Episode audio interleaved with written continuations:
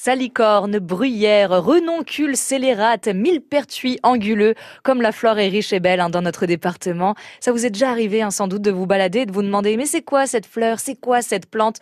On connaît pas forcément la végétation qui nous entoure. Hein. Lors de votre prochaine balade, par contre, j'espère que vous aurez téléchargé l'appli PlanteNet.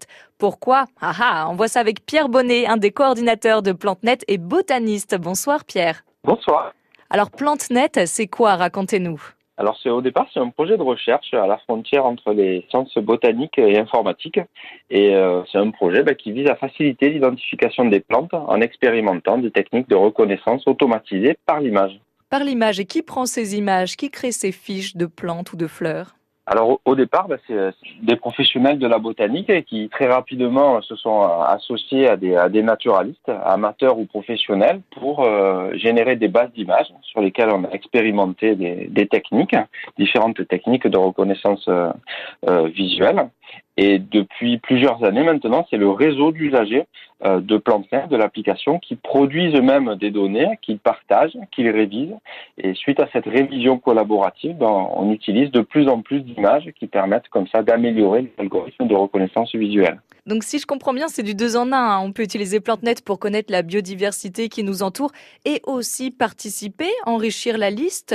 Et vous, euh, vous vous servez de ces données euh, pour quoi finalement? C'est vraiment qu'il un échange mutuel entre ce qu'on produit et ce qu'on met à disposition et, les attentes des usagers.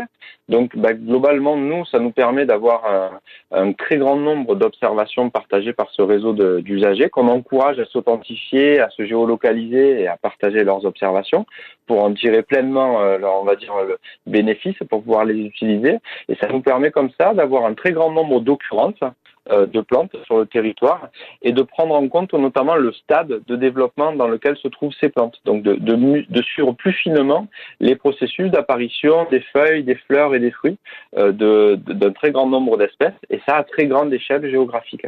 Ça fait déjà dix ans que PlanteNet existe, donc c'est vraiment un suivi en plus euh, sur le long terme.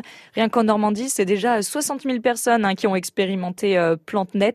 Alors pourquoi pas vous hein, C'est une appli gratuite. Et si vous êtes un amoureux du grand air, des balades nature, et eh ben, vous pouvez aussi euh, prendre des photos et partager vos observations. C'est important. Très beau projet en tout cas. Merci Pierre Bonnet de nous avoir présenté PlanteNet. Merci à vous. Merci.